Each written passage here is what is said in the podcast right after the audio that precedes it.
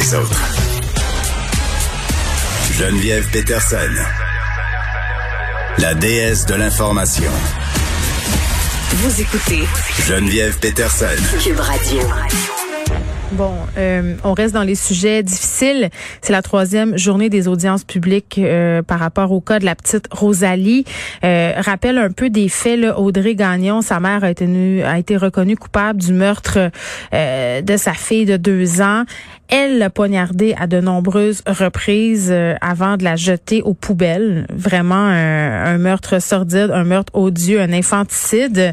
Et là, pendant les audiences publiques euh, qui ont lieu pour essayer de comprendre ce qui s'est passé, on a entendu l'intervenante qui s'est occupée du dossier d'Audrey Gagnon à la maison, Marie Rollet. Euh, son séjour là-bas, quand même, qui a donné lieu à beaucoup de questionnements. La, la première question et le premier questionnement étant euh, ben pourquoi? Pourquoi ils l'ont laissé partir? On parle de tout ça avec le docteur Gilles Chamberlain qui est médecin psychiatre, ancien directeur des services professionnels de l'Institut Philippe Pinel. Monsieur Chamberlain, bonjour. Bonjour. Bon, euh, docteur Chamberlain, quand même, là, on a entendu hier cette intervenante-là témoigner. Évidemment, elle est très, très remuée. Elle a quitté euh, son travail euh, depuis. Mais juste pour faire la petite histoire de ce qui s'est passé, Audrey Gagnon se présente là avec sa fille, euh, passe quelque temps, ça se passe bien. On remarque pas quand même grand manquement là, chez, chez cette femme-là. On soupçonne une consommation de stupéfiants peut-être un peu problématique. On souligne qu'une fois, elle a laissé sa fille seule dans sa chambre pendant euh, bon, elle serait sortie prendre une marche là. Grosso modo, on a de la négligence, mais on n'a pas de la grande négligence. C'est ce qu'avance euh, cette intervenante là. Là où le bas blesse, euh, c'est quand justement elle tente d'avoir une discussion avec Madame Gagnon sur sa consommation de drogue. Elle devient sur la défensive et ça c'est toujours selon les dires de l'intervenante. Là, je tiens à le préciser.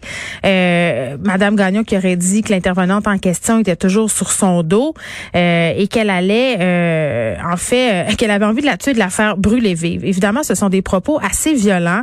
On décide d'expulser Madame. Elle demande si elle peut rester une soirée de plus. On lui dit non, pas l'air de savoir trop où aller, s'en va. Et c'est là euh, que le crime survient. Et à la question, est-ce que vous seriez douté qu'un tel drame aurait pu arriver? Évidemment, on répond non, non, non. Euh, rien n'aurait pu indiquer que Madame Gagnon aurait aurait pu être agressive envers son enfant.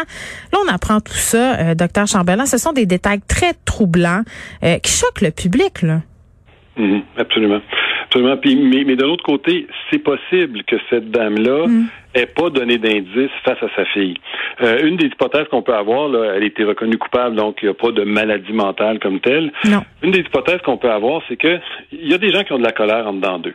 Euh, ils peuvent en avoir beaucoup et euh, ils ont de la difficulté à reconnaître cette colère-là. Donc, ça leur prend un persécuteur. Ça prend des gens qui, qui vont tenir responsables de, de, de ce qui leur arrive. Et étonnamment, ces gens-là se voient toujours en victime. Mm. Et, euh, et, et, tant qu'ils ont un persécuteur identifiable, ben ils vont se défouler contre cette personne-là. Là, l'exemple ici, c'est quelqu'un fait son travail en disant on a des règles à respecter dans un centre comme ici, on peut pas se permettre que les gens soient, soient intoxiqués, mm. on peut pas se permettre que les gens soient menaçants. Euh, si on respecte pas ce minimum de règles-là dans un endroit comme celui-là, ça marchera pas. Donc ils n'ont pas le choix. Et là, pour cette dame-là, ben celle qui lui dit ça, c'est elle qui la persécute. C'est de sa faute à elle, c'est un problème. Donc elle se met à l'haïr et sort son agressivité contre cette personne-là. Le problème, c'est que si l'agressivité est en dedans de l'individu, s'il se retrouve tout seul avec son enfant, même si jusque-là, son enfant, ça avait été la prunelle de ses yeux, puis elle s'en occupait, ça y prend un persécuteur. Fait que, surtout si elle a consommé, ça va amplifier ce phénomène-là. Fait que là, les gens peuvent devenir interprétatifs. Si l'enfant pleure, ils vont, de, ils vont, ils vont prêter des intentions à l'enfant. Ouais. L'enfant de deux ans qui pleure, là, ça se peut que ça pleure. Ça peut avoir pour toutes sortes de raisons. Mais là, là, le discours, ça peut être quelque chose du genre, là, ben, elle fait exprès, j'ai assez de problèmes comme ça, pourquoi elle m'en rajoute, puis elle fait exprès pour m'écœurer. Bref, toute la colère peut tout d'un coup se déplacer sur cet enfant-là, même si c'était pas là avant. Et, et là, oui, son crime, de... euh, pardonnez-moi de vous interrompre, docteur oui. Chamberlain, mais puis je trouve ça très difficile à dire, là, mais euh, cet enfant-là a été poignardé avec une rare violence à de multiples mm -hmm. reprises. On, oui. on, parle de rage ici, là, effectivement. Exactement. Exactement, exactement. Mais euh, l'explication, c'était plutôt pour donner un exemple comment quelqu'un aurait pu investir cet enfant-là mm. et tout d'un coup virer à 180. Et là, c'est l'enfant qui devient son persécuteur. Ouais, elle devient la victime de cet enfant-là. Et tous les problèmes du monde qu'elle a, elle peut finir par les reporter cet enfant-là. S'il n'y avait pas cet enfant-là, elle serait pas, il serait pas, elle aurait pas plein de problèmes qu'elle a là dans sa tête à elle. Là. Mm. On savait bien que c'est pas de la faute de cet enfant-là. Mais, mais, mais, mais c'est le genre de raisonnement quand on évalue les gens qui finissent par se tenir dans leur tête. Et là, toute cette rage-là va, va se rapporter euh, dans sa tête. c'est l'enfant qui la persécutait. Et là, une fois que la rage se défoule, il n'y a pas grand-chose pour arrêter ça. C'est un exemple typique de, de nombreux, nombreux coups de couteau. Euh, c'est quelqu'un là qui, qui arrêtera pas tant que la rage ne sera pas défoulée. Oui, puis cette femme-là avait pu plaider coupable en 2014 à des accusations de voie de fait grave, avait donné sept coups de couteau à son conjoint de l'époque. Exactement. Des informations que le centre avait pas. Eux, ils l'avaient toujours vu comme quelqu'un qui s'occupait bien de son enfant. Mm. Fait que c'est sûr que si on a ce genre de trouble de personnalité-là, l'enfant, c'est un peu notre prolongement. Euh, si on a d'autres persécuteurs dans la vie, là, qu'on tient responsable de nos problèmes, on peut être tout à fait adéquat avec cet enfant-là.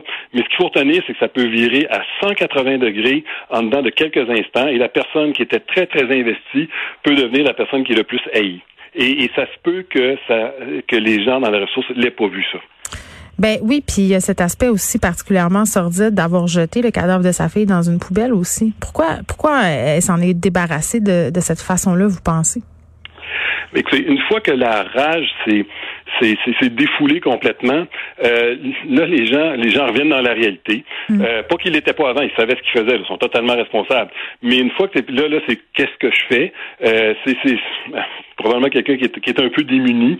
Euh, fait que c'est ce qu'elle a trouvé de mieux, de plus intelligent à faire pour euh, pour pas être pris là. Puis euh, difficile d'expliquer ça là. Mais mais c'est que pour elle, une fois que cet enfant-là est décédé, la question, ça vient comment je fais pour être pris puis pour m'en sortir. C'est ça la question.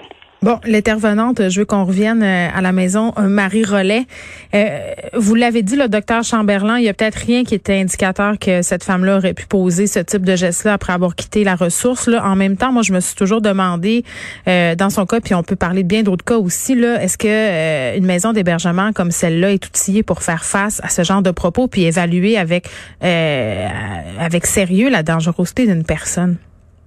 Non, mais c'est pas leur rôle non plus. Leur rôle, c'est de venir en, aide aux gens. Et il faut qu'il y ait, une, faut qu'il y ait une certaine, un certain décorum dans ça. Il faut qu'il y ait des, des, limites. Là. On peut pas laisser les gens faire n'importe quoi. C'est un endroit qui, qui, se veut sécuritaire, qui, qui justement est là pour rassurer les gens qui vont y être. Ça prend des règles, il faut faire appliquer les règles. Ça, ça je pense qu'on n'a pas le choix. Mm. Si on laisse passer une menace de mort comme celle-là de quelqu'un qui avait, qui avait l'air particulièrement sérieux, euh, c'est sûr que c'est toute l'atmosphère qui, qui et, c'est pas juste l'atmosphère, c'est le prochain qui va se laisser aller aussi, puis jusqu'où ça va aller. C'est tolérance zéro pour des, des, gestes comme ça, puis des paroles comme celle-là. Mm. c'était sûr qu'il n'y avait pas le choix de lui dire de quitter. Ça, c'est sûr. Maintenant, une fois qu'elle quitte, là, c'est comme sans filet. Oui, le système l'a un peu échappé. Oui. Là, effectivement, oui, parce que il aurait peut-être fallu lui remettre un numéro de téléphone, quelque chose en disant oui, tu t'en vas d'ici, on peut pas te garder, mais si jamais ça va mal, à la limite, euh, l'urgence, n'importe quoi, hmm. mais on peut pas, là, là c'est vrai qu'il n'y a plus de filet, là, ça c'est vrai. Qu'est-ce qu'on aurait pu faire pour cette mère-là? Parce que, euh, bon, on évoque dans son cas plusieurs problèmes, la consommation de drogue, un milieu de vie difficile, euh, son geste n'est pas excusable, ni explicable de façon très, très rationnelle, mais en même temps, est-ce qu'on l'aurait pu l'éviter, cet infanticide-là? Est-ce qu'il y a des signes dans ce type de dossier-là? C'est très, très difficile. C'est sûr qu'en rétrospective, là, on peut identifier toutes sortes de choses. Mais c'est facile après cette information-là est noyée dans tout un paquet d'autres informations. Mm. On peut jamais imaginer ça. Euh, le, nombre de personnes qui font des menaces de, de, de suicide ou, ou, ou, des menaces d'homicide, c'est pas une sur mille qui va l'agir. Euh, mais une fois qu'on l'a, cette personne-là qui a agi, on regarde en rétrospective, on dit c'est évident, mais il faut pas perdre de vue qu'il y en a des gens qui vont, qui vont dire aux autres je vais te tuer, puis ça, ça, ça aboutit à rien. Euh, fait que, est-ce qu'on aurait pu le prévoir à 100 Moi, je pense pas. Je pense qu'il y avait une espèce de bombe à retardement dans ça. Cette personne-là, surtout à ça continuer à consommer, surtout si ça allait mal dans sa vie. Les problèmes ne peuvent que s'additionner. La frustration ne peut qu'augmenter. Euh, et, qu'elle se soit défoulée sur quelqu'un, c'était presque inévitable à un moment donné que ça va sauter. Là, probablement qu'elle se retrouvait seule avec son enfant et que c'est son enfant qui est copé. Une histoire euh, tellement triste. Docteur Gilles Chamberlain, merci, qui est médecin psychiatre.